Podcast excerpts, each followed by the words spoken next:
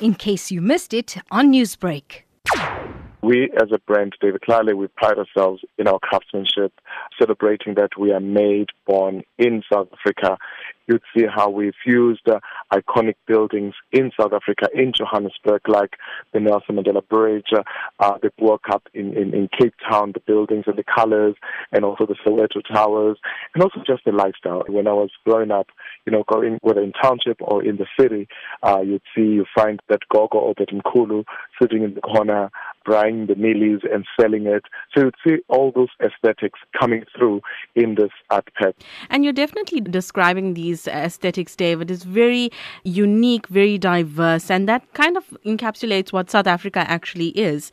How important would you say that kind of context, that diverse heritage is in terms of celebrating our differences? Yeah, I mean, it's very, very important. We, first of all, we gotta realize it and recognize that as a nation, we come from a long way. We, we come from apartheid days.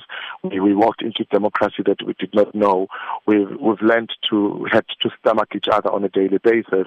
Then we became a country with possibilities. And now where we are, we are a country that is inventing new ways of doing things and celebrate one another, embrace one another, embrace our political diversity, our political changes, and also our social changes. I mean, the way we live today is not the same way we lived in 1979. And uh, we have to embrace all those things. And that's what our heritage is about. And people say, is it your culture, is it your tradition, which is your heritage? No, it's not. My heritage is, is respect, is love, is discipline, which I inherited from my mother. And my mother who taught me that I'm not only your mother, but the mother from next door is also your mother because if I'm friends with the kids from next door, they come to my mom's house, my mom automatically becomes their mom. So the community spreads out like that. And heritage is what you've inherited from, from your family.